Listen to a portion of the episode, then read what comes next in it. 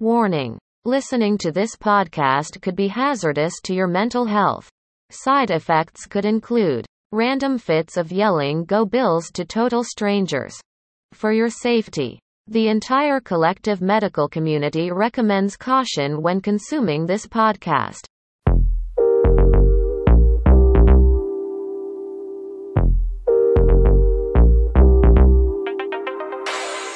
You are listening to Buffalo on the Brain with the most unathletic man in Bills Mafia, Vince Taylor.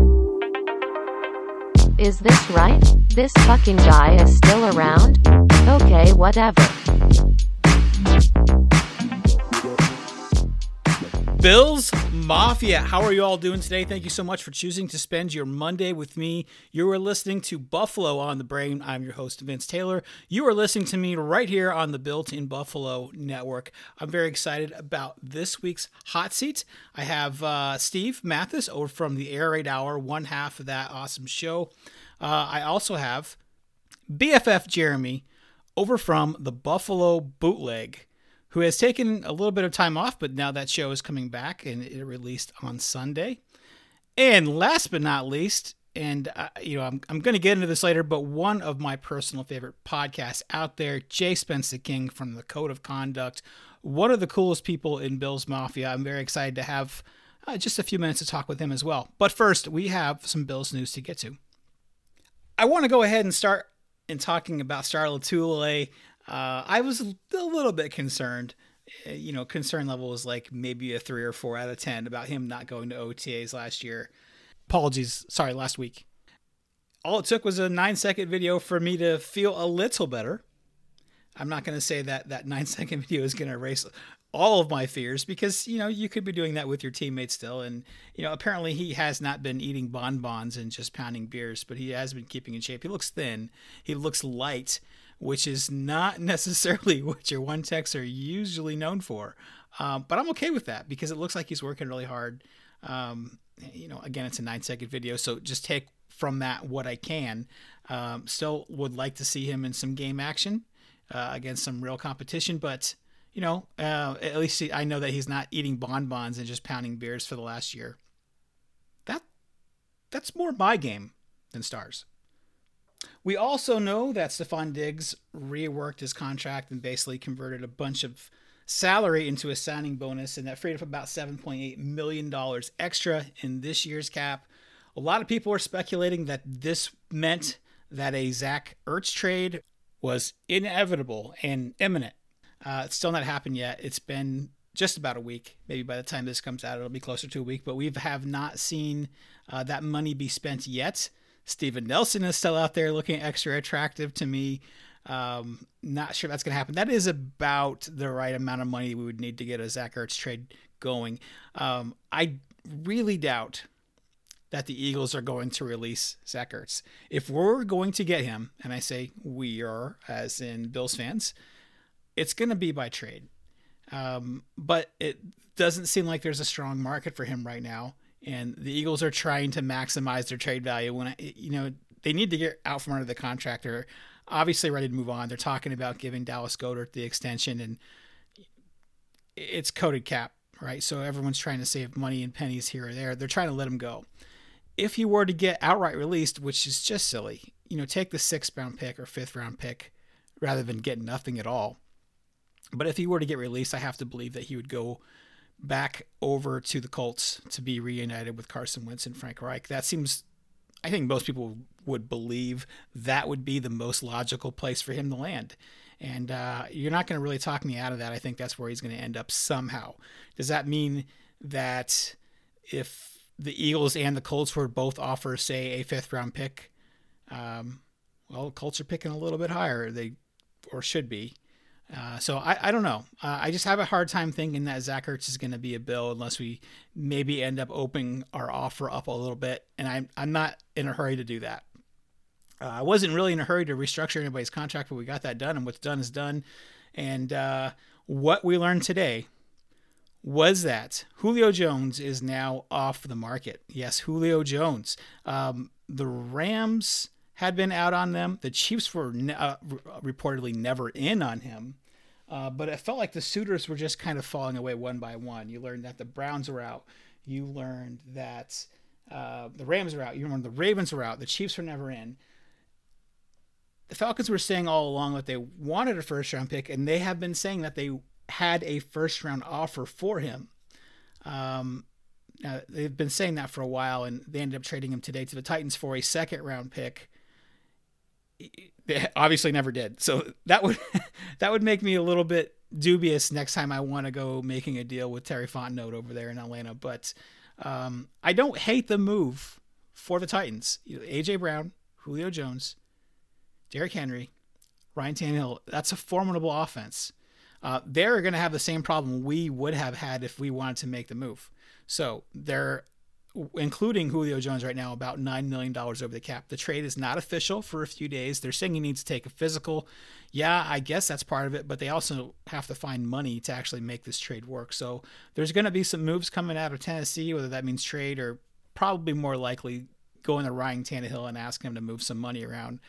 Um, I'm I'm not hating this move for the Titans for this year. Now they're going all in. This is the equivalent in poker where you push all your chips to the center of the table and you you want to see what everybody else has. And um, you know that that's a good offense. Their defense could be better. You know, I feel like it had been sporadic in the last few years, um, but they're going to be hard to keep up with, and not unlike us last year. That's a good team. Now, I still think the Bills are a better offense, even you know, with some of the holes that we think we may have, um, you know, tight end and whatnot. But i am just going to bet on Josh more than I would Ryan Tannehill, even if I haven't been given Ryan Tannehill enough credit. He was he's been really good since he's been with the Tennessee Titans, and that offense is it's going to be a challenge for the Bills. We remember we play them and the Chiefs back to back again this year, and that's where we stumbled last year. So. Um, Obviously, if we want to be the best, we got to beat the best, and I say bring it on. But I also say, you know, if Tennessee does not win the Super Bowl this year, that's going to come back and bite him a little bit. He's going to be stuck with a wide receiver who's aging. Uh, but next year he'll be 33. He's still going to be making a lot of money. You're probably going to end up having to restructure his contract too. I think I had read a little bit of uh, noise last week that he was looking to get restructured but um, you're going to start getting diminishing returns. Is what I just said on Twitter. Um, sure, for 2021, great move. If you don't win it all, though, you're going to start looking at having diminishing returns from that asset. And um, you know the Titans are not averse to taking some risk. They just drafted Caleb Farley in the first round, and you know I think he had a broken back. Um, so we he didn't play last year, so we really don't know what they have in their first round pick, and, and they're making some big swings. But uh, you know, I've I'm always accused of being a little bit too conservative, and I think that's I am guilty of that a lot. But in this case, uh, I'm glad that they did it and not us. We already had an elite offense without Julio Jones. We don't need to pay for that.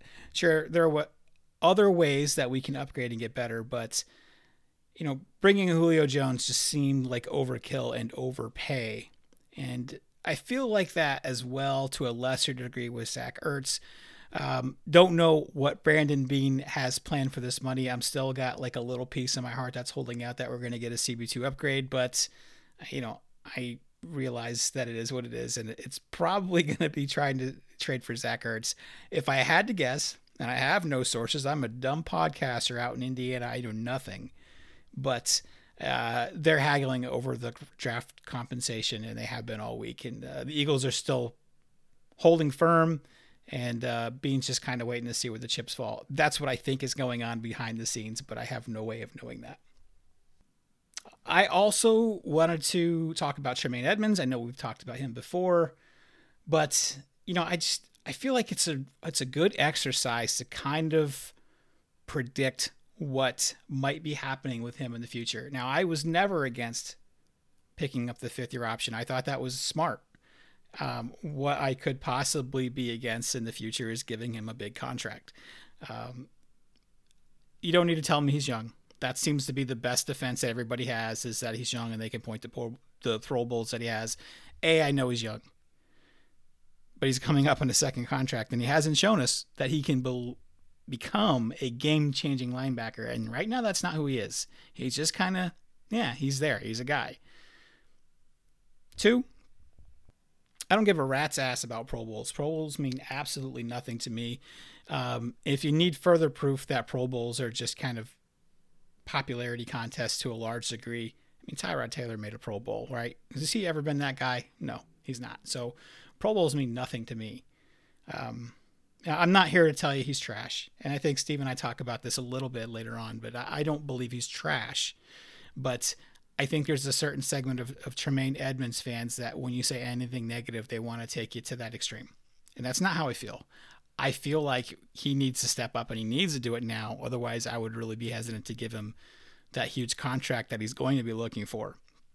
Um, because right now, I just see just a guy. And, um, you know, some of the possible scenarios that we could see playing out are what if he goes into his fifth year option because this year he has a year much like he did last year, and we we can give him some slack because he was injured, whatever.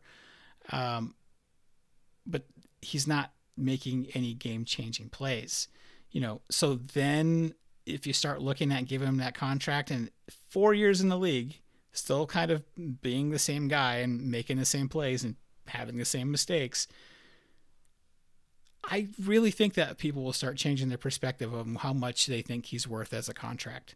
Um, you know, I, I, is he worth a Matt Milano type deal? Maybe, um, but I, I think that I would start looking at the end of this year of linebackers in the draft because we know how important that middle linebacker spot is, and um, you know, I we're going to be saving pennies and looking to give money to other people and um, why not try to get another linebacker and take another shot? You could possibly even potentially trade him. Uh, Steve is, and I talked about this a little bit, and he thinks that there will be a GM out there that's willing to give him that money. I say that's fantastic. Let them do that. Um, buy in on all of his potential. But me, I want to see a little bit of something before I do that. Um, and if there is a GM out there that's willing to give him that contract, that means to me that there's probably a GM out there that's willing to give up some assets and trade too. So uh, those are just you know, things that are not calling for them to happen. I'm just kind of playing what if in my mind with Tremaine for right now. Um, like I said, he could obviously turn it back around. He could become a game wrecker, and he can be the guy that we all wanted him to be when we drafted him in the first round. And that's fantastic. And that's probably the best case scenario for all of us. Bills fans, Tremaine, Brandon Beane. that's what we all want to see. But what we don't want to see is overpaying for that kind of middle range starting linebacker. In other news around the league, we also learned this week that the Vikings actually did try to trade up for Justin Fields, which I think is very funny, uh, especially when you take into effect all of the Twitter trolls out there, the, the Vikings fans uh, that are just still trying to put their foot in their mouth at every opportunity um, when they're defending Kirk Cousins. But the Vikings are out there trying to trade up to get Justin Fields. Now, apparently, they offered the 14th a third and another fourth. Um, the Vikings were asking for an additional first on top of that, and so the trade talks fell apart. But they ended up taking Kellen Mond in the second round, pretty high for a, a quarterback. Uh, you know, not a first round guy, but still pretty high pick. Um, but they also had to go out and give the dreaded vote of confidence publicly. They said, Kirk Cousins is still our guy. You know, any time in your life or an owner or a coach has to go out there and say that. There's something happening, and it may actually be true, but just the fact that they have to go out there and say those words indicates that uh, there's some damage there, and there, there needs to be some uh, kind of damage control and cleanup, and, and that's what those words are all about. Uh, when you're saying Kirk Cousins is a quarterback, absolutely, he's your quarterback. Same way Jimmy Garoppolo is San Francisco's quarterback. You're not looking at Kirk Cousins long term anymore. Um, but I, I, just I think I think it was worth noting. I, I, got a little chuckle when I read that story. Um, you know, I, I have always been of the opinion that Kirk Cousins is fine. He can put up some numbers. He can have a big game here or there, uh, but he's just always going to be outside of the elite QBs. And um, if you remember when they paid him all that money, $30 million a year at that time was just outrageous. And Kirk Cousins was kind of dragging his feet on signing with, uh, which is now the Washington football team, um, because he he wanted the money. He was getting this the uh, he was getting the franchise tag year after year, and it was just starting to become untenable. So the Vikings famously at that time gave him thirty million dollars a year. He's been fine. He's not been bad. He's not been great. He's not been worth thirty million dollars. Uh, and right now, at this point in time, thirty million dollars is a bargain rate for a starting quarterback. Honestly, um, but at the time, I, th- I, believe he might have been the highest paid quarterback in the game for a few years, and he certainly was on his second or third franchise tag. The Bills also signed Greg Rousseau this week to this first round contract. Remember, these first round contracts, actually, all contracts are predetermined. You cannot negotiate money or salary. There are some other things you can negotiate in these contracts, which is why sometimes it takes longer than others to get it done. Uh, but money is not one of the things you can do. And so this money, they already knew that they had to sign. And I believe they had enough money to sign him before they did the Stefon Diggs restructure. So uh, that money was not earmarked for this. That money was already there. Um, and they just had to get that done. In other news, Big Ben was bragging, acting like a hero because he took a pay cut to stay with the uh, Pittsburgh Steelers. And I say, if you don't take a pay cut, you're probably not in the league, and you're barely hanging on anyway. Um, I, it's just, it's a, it's a little bit funny to me. It's kind of a chuckle when, yeah, I'm not a Big Ben fan. You know, the whole like uh, scenario with him and the girl in the bathroom has always uh, kind of it's kind of dirtied my perception of him anyway. But he's not a good quarterback. He the Pittsburgh Steelers got off to a very hot start last year, and he was good in the beginning of the year, but man, he fell off a cliff really fast. And um, you know, some of that he did have some drops on his receiver team, but he does have really good receivers out there, and he fell off a cliff fast. Um, the offensive line wasn't great. Uh, they didn't do a lot to make that uh, improvement a priority for them. Um, and he's out there bragging that he took less money to stay. I, I just feel like if you didn't take less money, you were not going to be on the team. Like you, you, can't turn this into you being the hero, Big Ben. Um, in fact, I, I, feel like there's probably a, and I don't know, I'm not plugged into a lot of Steelers fans, but I, I would have to believe that there's a large part of Steelers fans that were kind of wishing they would move on and uh, find the next quarterback, which they didn't do. Um, I'm kind of doubting Mason Rudolph's that guy, or Duck Hodges is that guy. That guy's not on the roster. Um, so maybe bringing him back's the best they could do, but him taking credit for it and acting like a hero is just just comical. Like, dude, you have to learn how to read the room. Uh, Dazz Newsome, if you remember back from draft season, he was the Bills' draft darling of a lot of folks out there. A lot of folks were really hoping that we picked him up in the later rounds. Uh, unfortunately, we did not get around to it. He hurt his collarbone. I believe he broke his collarbone. He's going to be fine. He should be back in time for uh, regular preseason games and regular uh, you know training camp. But uh, worth noting because I know a lot of Bills fans had a lot of love for that guy. Okay, Bills fans, that is all I have for you this week. But uh, I am excited again about this week's Mafia Hot Seat. Steve Mathis over from the Air Raid Hour. We have BFF Jeremy, friend of the show, love that guy, and one of my personal favorites, uh, favorites of all the podcasts out there, one of my favorites, Jay Spence the King. Without further ado, this week's Mafia Hot Seat.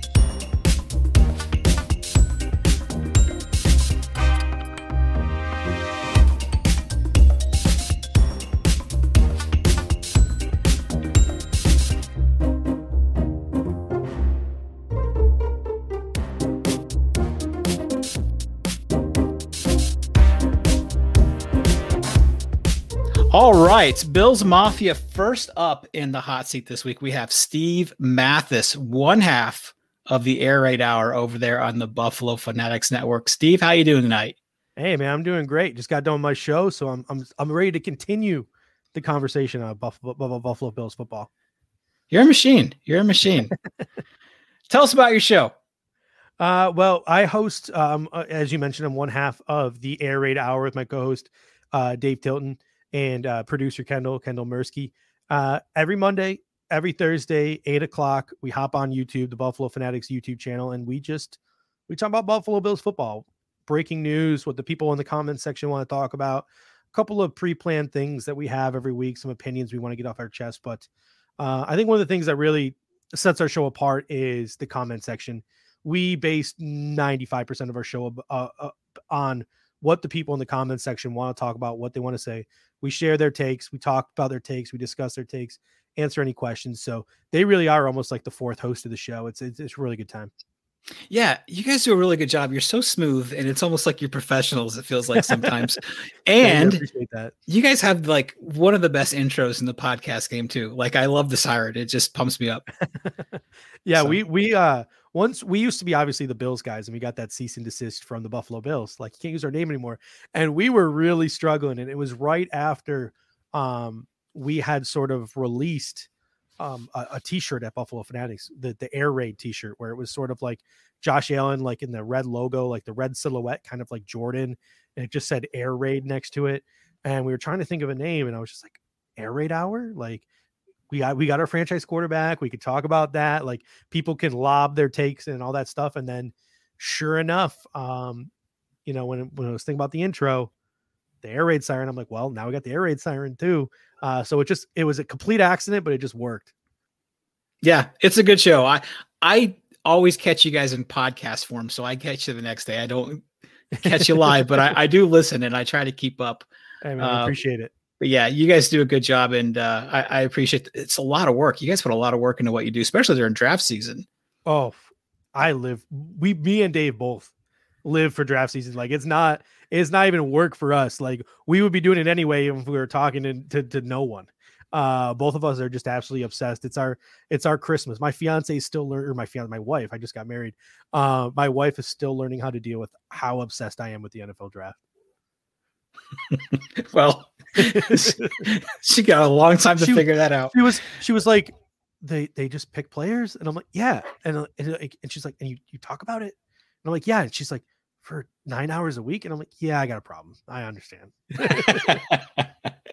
All right. So we're going to go ahead and get started. So, uh, in case you're not familiar, I have 10 questions in front of me labeled one through 10. And all you do is pick a number and we read you the corresponding question. We just talk about it for a few minutes and, and that's that. So which number would you like since you're the first one of the week? I'm going to, I'm going to go with number seven. For Everybody, my man, for my man, JP Losman. Everybody always takes seven and Doug Flutie. Ah, there we go. See, I could have Jeff Tuel. Uh, there were, no, there were a number of ways I could have gone, but I went with JP Losman. All right. So I like this question too because sometimes I have questions where there's nothing's really got a wrong answer, but some of them have like a lot of really good answers. And yeah. and this one I feel like you're gonna have a lot of good insight on. So which Bills player has the most pressure to step up this year? Ooh, that is a great question. I'm gonna go with I'm gonna go with Tremaine Edmunds. I, I think I, I, think that he's a guy who got his fifth year uh, uh extension picked up. The fan base is sort of it, it's sort of um, what's I'm looking for. He, he's a lightning rod in the fan base right now. There are some people uh, who are very much uh, against Tremaine Edmunds. There are some people who are like defiant supporters of of Tremaine Edmunds, and there are some people who are just like, yeah, like he makes them feel nothingness. Uh, I'm sort of in that middle right now where he makes me feel nothingness. I'm still just the generic. Um, you know, he's still only 20, you know, two or 23 years old. Um, you know, he's he's he's still really young. He's still developing. Star Lele was out. They were using three techs at one tech. Um, he was injured. Like, I'll come up with every excuse in the book to just be patient with Tremaine Edmunds. But if this defense wants to take the next step next year, I mean, Boogie Basham, Gregory Rousseau, Star Lele coming back. Like there is some talent in that defensive front, and there's obviously talent in that secondary. To me, a guy like Tremaine Edmunds is the one who just needs to step up and be the leader of that defense and put it all together. Um, I would like to, you know, cover one made a, a great point. Like maybe a guy like Tyrell Ad- uh, Terrell Adams can step up, or AJ Klein um, can become more of an imprint on this defense, and a guy like Matt Milano can play that that rover role that sort of Shaq Thompson played in Carolina, that Buffalo nickel, and they can start using Matt Milano on the field more, um, like in the safety situations or like up in the box in the nickel situations and things like that. But to me, that's 100% based upon Tremaine Edmunds being able to handle that middle of the field, being able to read and react, drop back into zone. He needs to drop back into zone, jump routes when the football is thrown, understand when a running back is making a cut and, and filling that lane and getting there uh, and, and, and, you know, shedding the blocks to get to that running back. Uh, a lot of what our, what Matt Milano can do, a lot of the freedom you can give a guy like Matt Milano to go out and make plays is going to be dictated on Tremaine Edmunds in the middle of that defense. I was not expecting you to pick Tremaine, but I am so glad that you did. Uh, I'm so glad that you did because I feel like in Bills Mafia, there are a few people who hate him, but I feel like the people who are like you and me are just yeah. kind of, well, I kind of feel meh. Yeah. They read that as you hate him. Yeah. And that's not true, but the, you, you, can't say anything negative or they want to take it all the way to the, to the extreme. And uh, it's like, I, not how I feel. Yeah. I mean, I don't think anyone thinks that about me because even though I feel like meh on Tremaine Edmunds, I make it a point to find people who are slandering him on Twitter and go after them, like, and get into arguments with them. So, like, I'll even like, I'll even, you know, go a little like, like I, I, I search them out, I find them, and then I pick fights with them. So, uh, I think people know where I stand. Yeah, I'm, not going to defend him too hard, but like, oh, do you know he's young? Do you know he's only yeah. what is he, 23 now? Yeah, uh, yeah. I, I know that. I realize that, but that's part of my problem is he's going to be wanting a large contract because he was drafted high in the first round. Yeah. And for what he, he has shown me at this point, I would not want to give him that contract. Now, yeah. I always want to, you know, kind of hedge against that a little bit by saying, of course, he can show us this year, next year, he can suddenly spring to life and have game changing mm-hmm. plays, but he's not shown it yet. So, and, and that's yeah. the thing about that's the thing about free agency too. In free agency, you're not paying for past production. If you're paying for past production, you're doing free agency wrong. You're paying for what you're projecting their future to be. And there are a lot of GMs who are projecting Tremaine Edmunds' future, even if statistically, like, I mean, statistically, he is putting up really good numbers, like box score stats. He's putting up really good numbers. Um, you know, people don't want to pay him that 14, 15 million dollars, but I guarantee you on the free agent market, there are going to be teams lining up to pay him 14, 15 million dollars because of how young he is and what they think he can turn into. Because, like I said, you're you're paying for what you're projecting him to be. You're not paying him for that past production. Yeah, I I feel like there's a lot of risk there because yep. you're going to be getting into your fourth and fifth year, and then he hits the free agent market. And let's say that he has another year like he had last year. I don't want to give him $15 million a year for what he did last year. And oh, he's hurt, and uh, and Star Lotulelei. No, you know, you're you're a first round pick. They're supposed to be better because of you, and not the other way around. Yeah, no, I feel you. But uh, yeah, you and you picked Tremaine, and I I knew that I liked you. I knew I liked you when you picked Tremaine. But other, I mean, there, I feel like there's people that want to say Cody Ford. We can say Dawson Knox. You know, I think uh, Gabe Davis could be a big one too because that receiving corps. Uh, I know we have Emmanuel Sanders and stuff, but uh, uh, you know, Emmanuel Sanders is getting up there. Cole Beasley is getting up there. Uh, if if if if Gabriel Davis doesn't step up, that's a huge hole in like the future of our wide receiving corps. Yeah, I I guess that I would have been okay if he went into yeah. the season as a number two, with a caveat that I wanted a veteran behind him just yeah. to kind of protect against that a little bit. But yeah, I, I hear what you're saying. Um, you know, then next year we go into no Beasley, no Emmanuel Sanders, and Gabe Davis didn't step up, and then all of a sudden the receiving corps that's such a strength now. Yeah. Next year it looks like it's where did it all go? Yeah, Dane Dane Jackson too, obviously CB two or uh, you know Levi Wallace, whoever ends up in that position. Hopefully, the pass rush just steps up to a point where it doesn't really matter who CB two is. Yeah, I mean, th- we have been successful with Levi over there in the secondary, mm-hmm. but I feel like I'm part of that very vocal, I guess majority at this point that always wanted an upgrade because yeah, yeah he's fine, but that doesn't mean we couldn't be better yeah. you know, and uh, th- he's never really beat out any strong competition to take that role. In fact, Josh Norman had it last year over him. So, um, you know, I don't know. That was to me easily upgradable, and they chose not to do that. But uh, they like him. Obviously, they keep him around, but they don't really give him a strong contract. So, how much do they really like him? You know, there's that side yeah. of the coin too. But uh, I I don't know how I feel about Dane Jackson. I'm I'm I don't Ooh, have a strong. I'm pumped. I'm so pumped. The OTAs have got me, man. The Aaron Donald, con- the the Aaron Donald, Aaron Donald quotes and the the OTA interception. I'm hooked. Hook, line, and sinker. well, I mean, I'm I'm certainly not going to fight you if he turns out being a, a the the player that we all hope that he can turn into, or at least something better than Levi. But Yeah. uh, yeah, last year, I mean, he was a seventh round pick, and we didn't have preseason.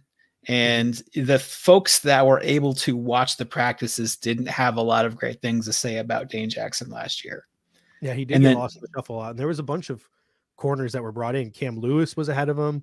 Um, and then there was that other guy, that like six foot four guy. I'm blanking on his name, but hey, some guys are just game time players, man, because uh when he stepped on the field in the the small chunks he played this year, he looked so good last year. like he looked good. Yeah, the the one play that sticks out to me is when he basically the DeAndre Hopkins end zone play Yeah. just stuck right to him and stuck his hand up. And I mean, that's DeAndre Hopkins. That's probably the best Mhm. receiver in the league. So, okay, what else you got for me, Steve? Oh man, I'm I'll tell you what, I'm just I am just it's still 90 plus days till the season and I'm just chomping at the bit.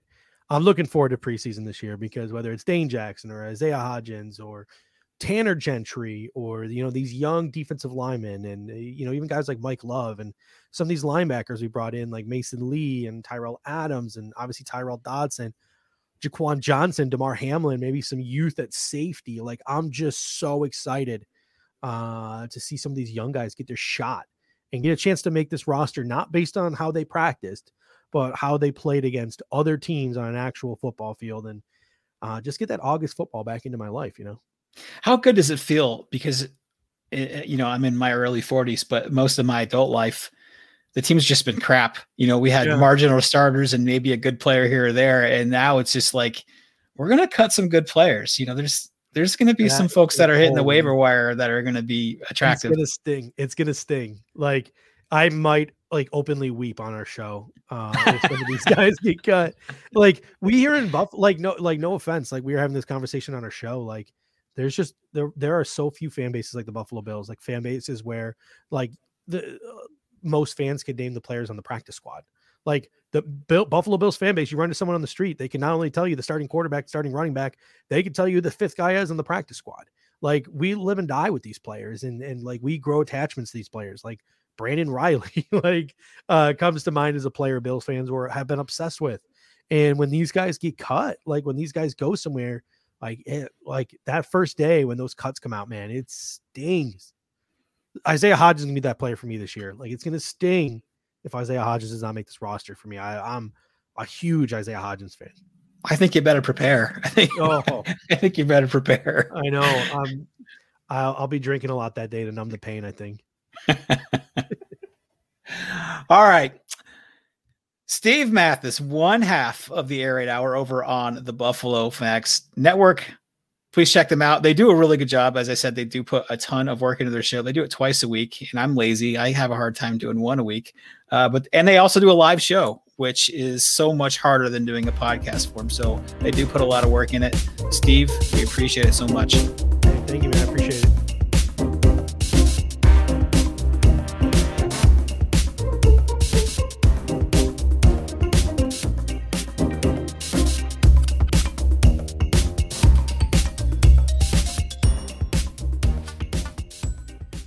All right, Bills Mafia. Today I am joined by friend of the show, BFF Jeremy. He's back after a long hiatus of being a lazy slob, and you can look for his show, The Buffalo Bootleg. It'll be back next week. Yeah, thank you. You know, just just like a like a lazy father, you know, sometimes you just want to walk away from your responsibilities for a little while. And I decided to try that out. So uh yeah. Okay, well, I want to say that's good, but that's not good. lazy father. Yeah. Okay. Uh, well, I'm looking forward. I miss you guys when you're out. I know uh, uh, people like to hear that, but yeah, I, I tune into the bootleg on Sundays. And when you were gone for a little while, I was like, ah, where's the bootleg at? I need something to do while I'm kind of piddling the house on Sunday. So, um, looking forward to that. Yeah, yeah. So uh, at least the next week, but I mean, we uh, it should be on tomorrow, the uh, sixth, June sixth. We should be back. Oh, good. Day, so okay. All right. So you've done this before. You're familiar Yes. with the hot seat. I have ten questions in front of me. Number seven is taken. So which one would you like? okay. Um, so between one and ten, just cannot be number seven. I think I will go with uh, let's do number one, Number one. Emmanuel Sanders. Okay.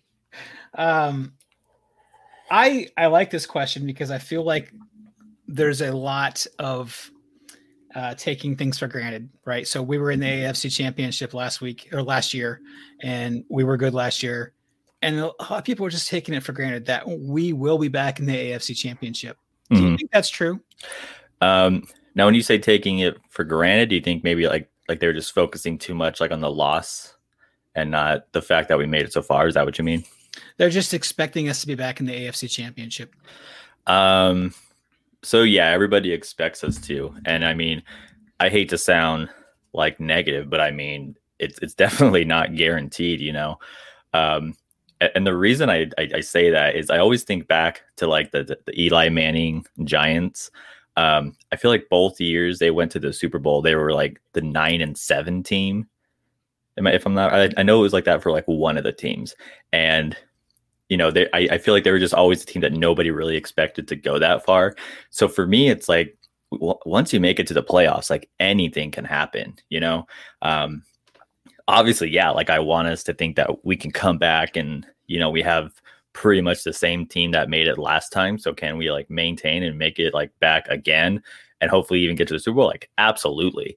But uh like I, I guess that's just uh I'm not I'm not a pessimist. I'm not I'm not an optimist. I'm just like a realist. You know, I always kind of like to prepare myself for the worst. And I think, hey, like um imagine like look look at the Colts game, the wild card game. Like the the fumble that should have been doesn't get called. Imagine if he if you know we give up another Hail Mary and lose that game. Um we were we were kind of close. And then we you go to the next game with the uh the Ravens. And I mean, if we don't get that pick six, then we were maybe like a throw away from that game being tied. And who knows what happens then.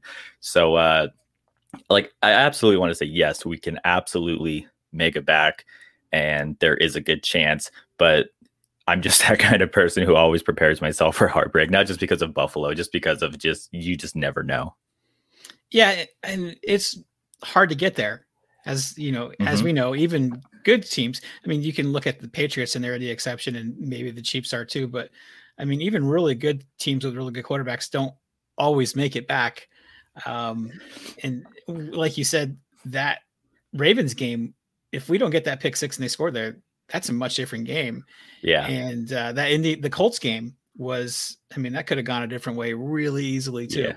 I mean, we just won that game by what was like three points, 24, 27. Yeah. So, and then, I mean, I mean, wasn't the, the Washington football team and Taylor Heinicke given like the Buccaneers a little bit like of a run for like a, a while in that first game too? Like, or something I like that? Like, didn't they kind of show up a little bit?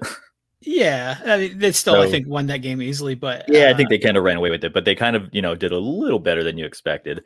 But um, so yeah, like I say, I, I feel like just if you can make it to the playoffs, like God, you can upsets can happen. So it's just that, that that's when you got to be playing your best, and you have all these other teams that can be doing it well. Um, I think we're a pretty well disciplined team, so I think we can like expect the Bills, you know, to make it to the playoffs and play their best. But um, and yes, like I say, I, I'm confident that we can make it back there. But there's like that the little guy on my shoulder that's like, you know, don't get don't get your hopes too far up, you know. yeah. Well, and uh, I'm, I, I would bet a lot of money on the Bills win the AFC East, and then Yeah. that's getting you into the playoffs at at least the four seed. Mm-hmm. So, but like you say, anything can happen. And are we really better than what we were last year? We were not good enough to compete with the Chiefs. And what have Um, we done to upgrade? I don't know. the weird thing is, I mean, like the first time we played the Chiefs was not that terrible. Uh, I remember we we were doing like the writers' room on the Buffalo Fanatics YouTube channel. Um, you know, self plug. Sorry, shameless self plug. Uh, and we were going into that the AFC game, and you know, the question came to me, like like you know, my topic, and I was I was m- more optimistic, and it was because of that first game and how we played then and what we were lacking. And I was like, oh, we can absolutely win this game. So I really thought we could have beat the Chiefs, and I feel like we kind of had the talent. Um, it was just poor game planning. And if we play the Chiefs again, I like you said, are we like a better team? Um, we have most of the same team, so I don't know if we're better. Uh, a lot of us are hoping that certain players kind of like not only do we maintain, but some players like Dawson Knox and the run blocking and the running backs like make a jump. Um, and again, that's just that's just hope. I, I, think the running game can get better. I think it I think it will. Um, and we are hoping a little more from our tight ends. Um, but then you go back to the defense, which I think also really hurt us in that game. Uh, I mean, you have you have Travis Kelce and Tyreek Hill. Like, I feel like if you're game planning against the Chiefs, it's like we need to take those two players away, and we did the complete opposite. Uh, they both had like 10 plus catches over 100 yards, and so it was just awful game planning. We have the same defense, I think, going against that offense. So it's like, what are we going to do different? Um, so yeah, when you ask if we're better, I, I don't think it's fair to say. Um, I mean, at this point on paper, are we better? Not really. um, but we have we also have a lot of the same defense that uh, was like top five, top three the year before. So it's you know you think if that defense is still in there, can we return?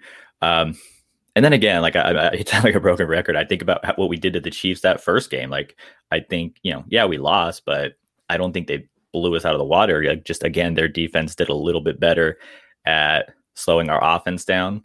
Um, and then just the second game, it was like they did about the same thing, and our defense was not doing the same thing. So, yeah, sorry for the rant. no, that's okay. I, I agree with you. Uh, you know, drafting the two edge rushers one and two. Yeah, I mean Rousseau's kind of a project player, and maybe mm-hmm. he starts giving us something at the end of the year. And you know, I don't really know what Boogie Basham is. Like he seems to be what I'm hearing is a better Shaq Lawson. Uh-huh. Um, which is that good enough? I don't I don't know. I don't know that it's enough to change the makeup of the team drastically. And so yeah, so much for that I would expect a different outcome of the game. Now, the offense was able to score a decent amount of points even if it felt like we had to work much harder to score them than Kansas City did. So the offense to me wasn't really a problem. The defense was definitely the problem. Are, you talking about the second game, the AFC game? The AFC championship, yeah. Yeah, we did, but even then it was uh you know, I felt like half the points we were scoring, it was like we were already down by double digits and I don't think the Chiefs had to worry. Um yeah, it, it was almost like uh, Josh oh, Josh almost looked like how uh Mahomes looked like in the Super Bowl, but not as bad. Um, but yeah, but when you talk about the defensive ends, um, kind of like you said, I, I think our defensive end room is better. But my thing with the draft and uh, I actually we started our break right after the draft. I, I planned on recording, but we ended up never getting to it. Um, my philosophy with draft is I like my first three, maybe four round picks to be guys that are gonna compete if, if not start right away. And I am a little bummed that we went with uh, you know, pretty much all of our our picks right now are not probably going to be starters. Um, like you said, Rousseau maybe at the end of the year. I, I, feel like we'll see him right away, but like you said, he's like a project. He might take some time. Um, Boogie Basham, like I people were saying, he's probably more NFL ready. So I think we might see him like day one, like right off the bat and uh, so that'll be interesting. Um, but then the rest of the picks, you know, like Spencer Brown, he's barring an injury, he's not going to be playing. And then we go to the fifth round, which is Tommy Doyle, who I think is absolutely not going to see a snap this season. But um, but yeah, like we got some defensive ends, but it's mostly like in, in this defense, those are like rotational guys. And I feel like you can only get excited about a defensive end if he's like a higher pick, you know, like top 10 or you know somebody who happened to just fall to you. So I don't really think we have any of those, but it'll be interesting. That's the perfect way to say that. That's the way that I think I need to say that. But mm-hmm. yeah, I, I, agree with you. And then Epin- Epenesa, um, everybody talks about how he kind of turned it on later, so it'll kind of see if he can keep that up and like hopefully play better. Okay. What else you got for me, Jeremy? Ooh, uh, I wasn't prepared for that. I thought uh, we were just going to talk about yours. No, There's no pressure. You don't. If you don't have anything, you don't have anything. I just wanted to give you the opportunity. um, personal question. You said you're a you're a bachelor this weekend. How's that going for you? Uh, it's going okay. My Yeah. wife um, is down in Florida with some friends. One of her friends recently got divorced, so her college friends are throwing a quote divorce party. Okay, so they're uh, they're down that's there. something to that's something to celebrate sometimes. Well, yeah. Uh, and also, I think they were just tired of being in the house for COVID, so they really needed an excuse. Was part of it, but uh, Yeah, I'm a I'm on my summer break for teaching, and um, my wife and I actually like planned quite a few things for the summer, which is cool because we didn't really get to do anything last summer. Um, so the our Vegas trip was kind of the first thing. So it- it's it's cool to have some plans and be able to get out and do things because usually I'm the kind of person that like ah, I'm, I'm fine with just sitting around the house and you know figuring it out later. But this go around it was pretty cool to have some some plans in the works. yeah, yeah. I'm, as you know, I I live and work at home, and I spend almost all my time in this little man cave slash office. Oh So uh, I need to get some time out. I, actually, and you're filling in for me in a, in a few weeks. You and That Justice. true. Yeah, that is so- true. Um, have you always worked from home? No, just before the pandemic, and now they like it, and so that's kind of the new policy. Is they're actually Oh, okay. downgraded the office building and getting less office space, and I don't have a desk, and they just Ah, that's interesting. Like, uh, you know, kind of how you know COVID is gonna change our society a little bit. Um, I mean, if people like working from home, I think that's cool. But uh, so yeah, do you wish you had a you could go back to an office? I do honestly, and I know that's weird because many people like to work from home, but I miss people. Yeah, I I love my wife more than anything, and uh, you know her her her parents live with me as well. But uh, I need to speak to more people than just them. yeah. I used to be able to just go into my empty classroom and just teach the kids on Zoom there, but I just had the ability to do it from my classroom instead of home, and I did it. I said, I no, I'd like I like being able to get, like getting up and leaving my house and then coming back. Um, I think you said it once, like when you work from home, like every day just kind of feels the same and they blend together. And uh, and I don't like that. You know, like I like, I, I guess words like I like barriers. I guess. Um, I just I like leaving. I like coming home. So I guess it's just like the routine part in me. I just like that. No, I agree. So Okay. Well, Jeremy, I appreciate coming on and bailing me out and helping me out a little bit and, and taking this a turn in the hot seat again. did I bail you out? Were you uh, were you having trouble? Well, I got a few people lined up. You didn't really me Okay. out. I was giving you a little more credit than you deserved. Well, you could have just you could have just kept lying and said that. I felt I felt much better about myself. no, but I appreciate it, and uh, we'll we'll talk again in a couple weeks, and when you and Justice are gonna take over for me. Yeah, thank you for uh, getting me out of my my lazy slump. Yeah, looking forward to it. So, You warm me up for later on. and you're saying that it will be posted tomorrow. Yeah, so there should be a a new Buffalo bootleg, the return of tomorrow, Sunday morning, Back and better than ever, Buffalo bootleg. or maybe the worst it's ever been. We'll see. Okay. All right, Jeremy. Thank you so much. Thank you.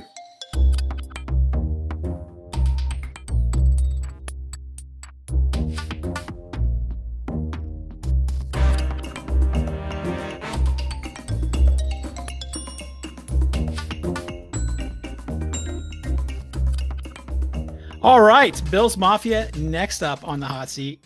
And I'm not joking when I say this. I say this in all sincerity. One of my favorite podcast hosts, Jay Spence, the king from the Code of Conduct over there on the Buffalo Rumblings Network. Jay Spence, how you doing today? Man, I appreciate the compliment. I'm doing great today. How's it going for you?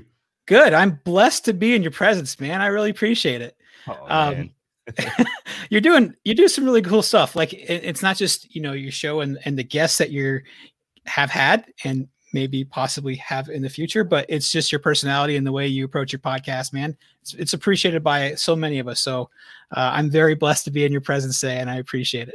Hey man, I appreciate you guys and everything that you do over there, man. You you your content, first of all, if people aren't catching on, they need to hurry up because because everything that you guys are doing over there Built in Buffalo is stepping up and it's it's amazing. It's amazing to watch. Did you see uh, one of the posts about Steven Nelson blew up on Bleacher Report? No, I didn't get to see that. Yeah, Eli put a post up about Steven Nelson, and Steven Nelson liked it. And Oh. then that post actually made it up on the Bleacher Report. They were talking about, so that was pretty cool. Nice, man. Good stuff. All right, we're gonna go ahead and get started. All right. So all I got the, the 10 questions in front of me. Uh, I have numbers one and number seven are already taken, but you can have any other number that you like. I'm gonna go with number eight in, in Number uh, eight. honor of my man Kobe Bryant. That's what we're gonna do. Okay. Ooh, this one might be a little bit more controversial. Uh, uh, rank your top 10 quarterbacks Currently in the league now or Yeah. all time? currently in the league. Okay. Um, I don't think that's gonna be as difficult as uh let's see. I'm gonna start off with Aaron Rodgers. I always put him first. I understand the need for a lot of people to go with Patrick Mahomes, but I'm gonna start with Aaron Rodgers. Then I'm gonna go Patrick Mahomes at two. Um, then I'm gonna go. For me, here is difficult because I would either go Josh Allen or Russell Wilson. I think I'm going to go Russell Wilson right now, just based off of the consistency over the course, the longevity of his career. Um, but what we saw from Josh Allen last year, I'm very, very willing to put him in that place. So you can switch three or four with Josh and, and Russ. Then five, depending on all the legal issues with Deshaun Watson, I'm going to put Deshaun there. Mhm. Um, this is the area for me where it starts to get murky. You know, like it, you can't really distinguish.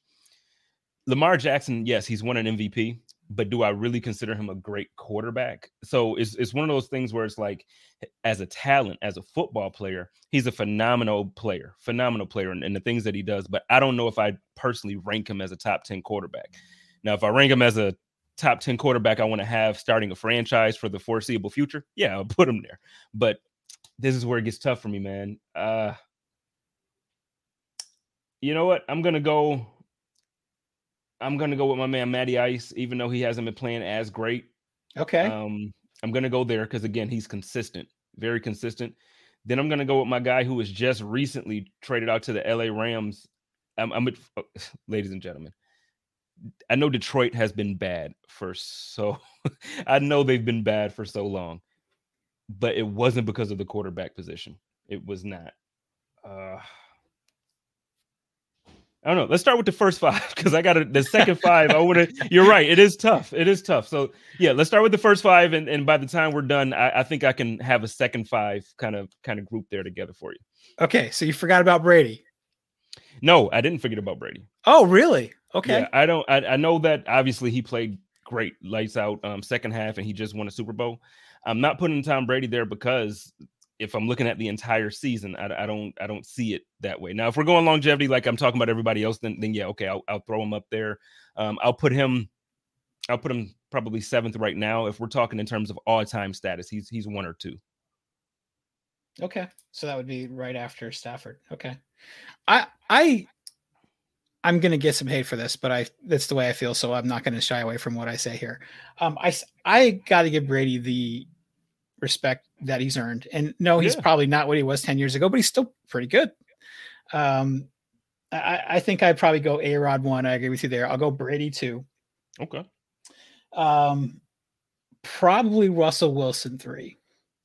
And then if you're going to talk into four, five, six range, Josh Allen is there somewhere in that four, five, six range, and de- right there with Deshaun Watson. Um, you, you you probably got Matt Ryan ranked, ranked a little bit higher than I might like, uh, Mhm. but I still respect it. He's got to be a top ten. He's still in the top ten somewhere.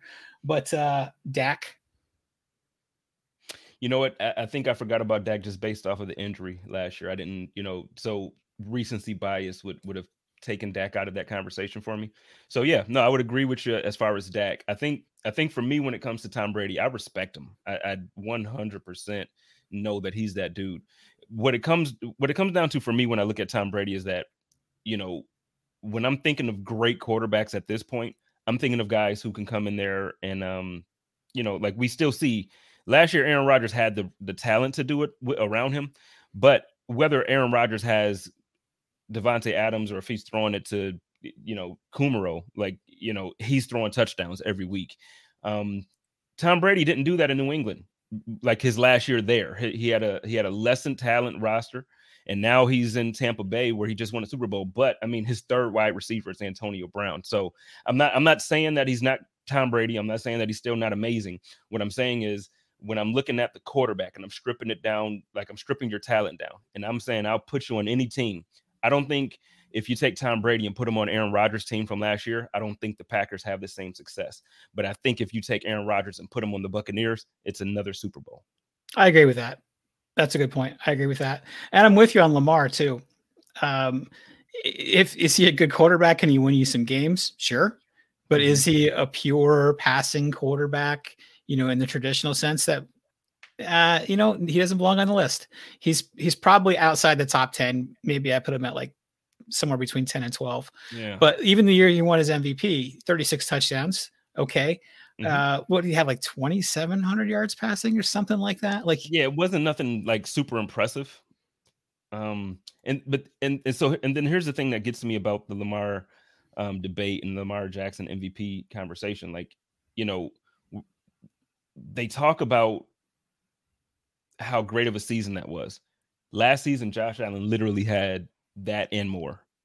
you know what I mean? Like it was a phenomenal season for Lamar Jackson, but Josh Allen literally had the same season.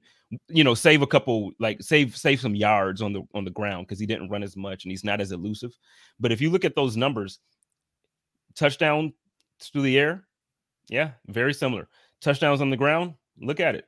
So I just think Josh Allen overall is a better talent with with his arm. So you all know how I feel about Baker. I think Baker's a better better throw of the football than than Lamar Jackson. So I don't know, man. I love Lamar. I love Lamar, but we're talking about quarterback play. Yeah, and the rushing yards. I, am not here to say that it doesn't matter, and it's a good thing when your quarterback does have that ability. But I also think that is a crutch for someone that can't. I mean, Josh Allen's rookie year, of course, he didn't have the weapons, but when you're still learning the game, it's just oh, oh, oh shit, and then you take off running, and that's yeah. sort of a, a crutch for you. But I, throughout my most of my adult life as a Bills fan, you know, fourth quarter down by a touchdown, that's not going to get it done. You need to be able to pass it, and that's just kind of how I feel. Yeah, and and so and to your point about Josh, like his rookie year, uh, Josh has literally gotten better every single year.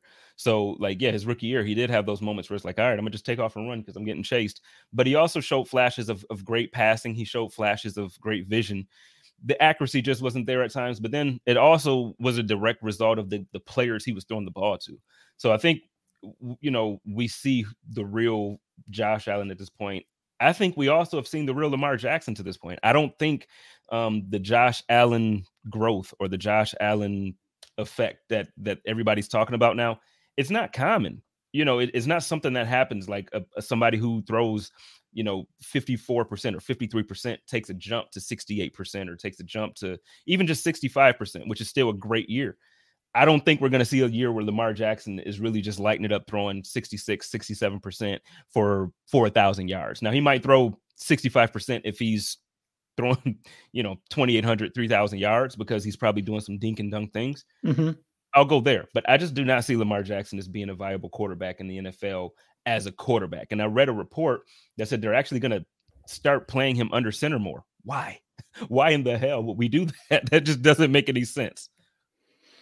Yeah, uh, you're talking about making the jump from Josh's rookie year to where he is now. Like that is completely unheard of. Yeah, but I mean, it's the NFL. People get better, but they don't get that better that quickly. Right. And, and if you copy, if you take that to where he was when he was drafted and what he did in college, he went to a shitty conference. He couldn't mm-hmm. dominate in college. Didn't really have any big wins, and we drafted him. Which can you imagine being Brandon Beane in that draft room and that you, all of your staff your coaching staff, like everybody's job is on the line, and you're like, yeah, we're going to go with this guy. You're going with the rawest talent out there. yeah. And so when he came in and made that jump, I mean, there, I feel like there's people out there trying to rewrite their narrative on Josh Allen. Like they, we knew he was great when he was drafted. No, no, we didn't. No, many, most of us didn't. We were had serious concerns, and we're happy we were wrong. We're happy to be wrong, but yeah. we can't go back and rewrite how we felt at the time. Hundred percent. I um and and I, I throw myself out there as a, you know, because I know you know a lot of times guys will will backtrack and say, no, I've always believed. No, I absolutely did not. I did not want anything to do with Josh Allen coming out of the draft. You know, it's like after going years in Buffalo with the quarterbacks that we've had, and this is not a slight against anybody. Everyone knows I love EJ Manuel. Everyone knows I love Tyrod. I love Jim. I love JP. Everybody, you know, Trent, all of them. But we have not had consistently good quarterback play. I think the last really good quarterback, if you want to kind of debate that, was like Doug Flutie, Drew Bledsoe times. We just haven't had the guy that came in and you felt confident at the beginning of the season, like, oh, we're going to go to the playoffs because we have him. Now we have it, but but nobody expected Josh to be what he what he is. Nobody. Um, Mel Kiper did. Mel Kiper absolutely did. I think he was the only one in the professional realm of things that was like, no, this kid's a stud.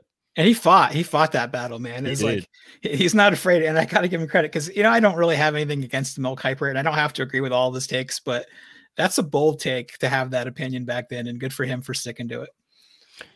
Yeah, well, you know, he was he was actually projected at one point to be the first overall pick, and I don't know what ended up. Uh, you know, it's, it's been some time now, so I don't quite remember. But Josh was projected at some point to be the overall pick because he had like such amazing arm talent, but he kind of just I don't know where it fell to where Baker ended up.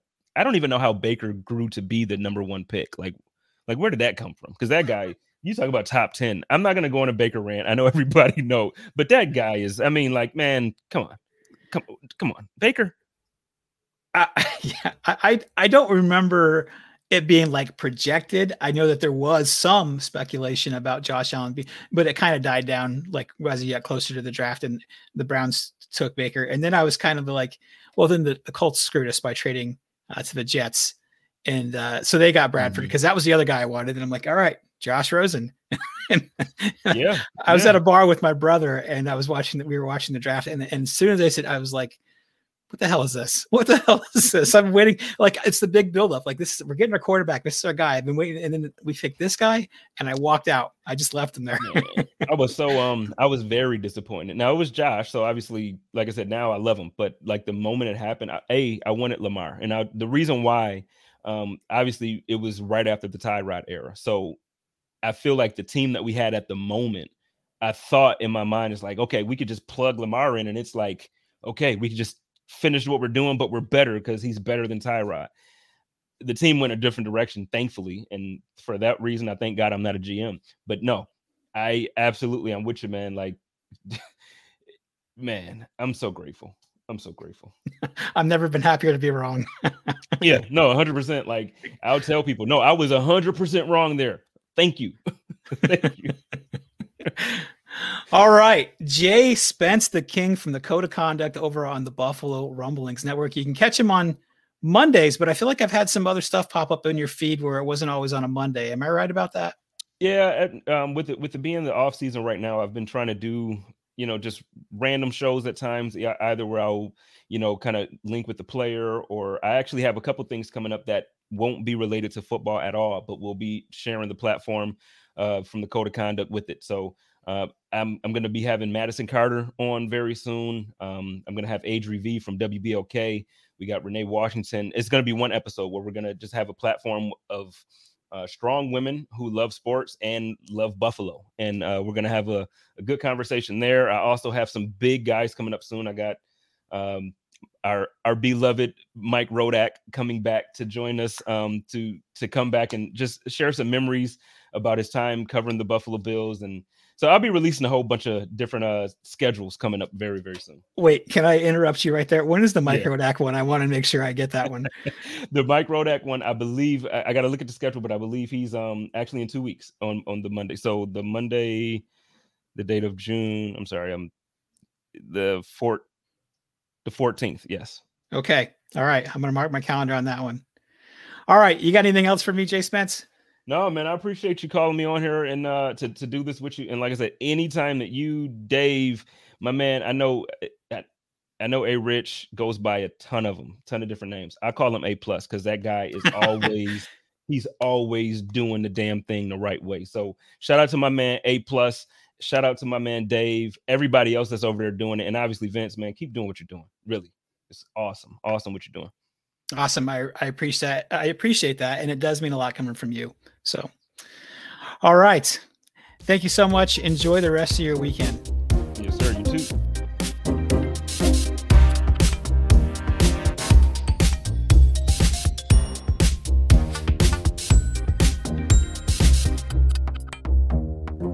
Bills Mafia. That is it. That is all I have for you this week. I hope you enjoyed it. I enjoyed speaking with the folks this week on the hot seat and uh, looking forward to talking to you guys next week right here on the Built in Buffalo Network. Until then, please be kind to everybody and squeeze somebody close to you. Go Bills. Can I get apps and zerts? Zerts are what I call desserts. Tray trays are entrees. I call sandwiches Sammy's, Sandoozles, or Adam Sandler's. Air conditioners are cool blasters with a Z. I don't know where that came from. I call cakes big old cookies. I call noodles long ass rice. Fried chicken is fry fry chicky chick. Chicken parm is chicky chicky parm parm. Chicken cacciatore, chicky catch. I call eggs pre birds or future birds. Root beer is super water. Tortillas are bean blankies. And I call forks food rakes. Yeah, you can get as many zerts as you want. Well, let's get in my Go-Go mobile. Car. If you were not absolutely satisfied with this podcast episode, please contact your state senator or the postmaster general. Please be sure to mention. Vince Taylor said that you are a big fucking cry ass. Boy, I'm sure glad that's over with. Me too. Yeah, but you know, I learned something today. Just when you think this show is terrible, something wonderful happens. What? It ends.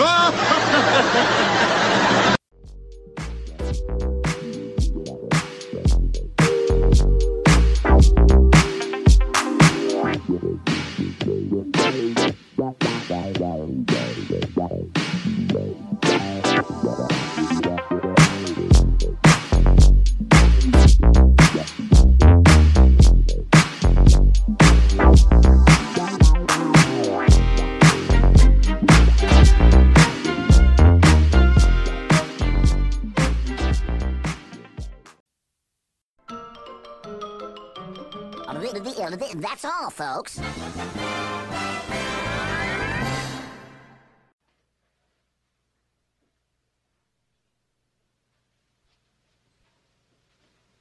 You're still here? It's over. Go home.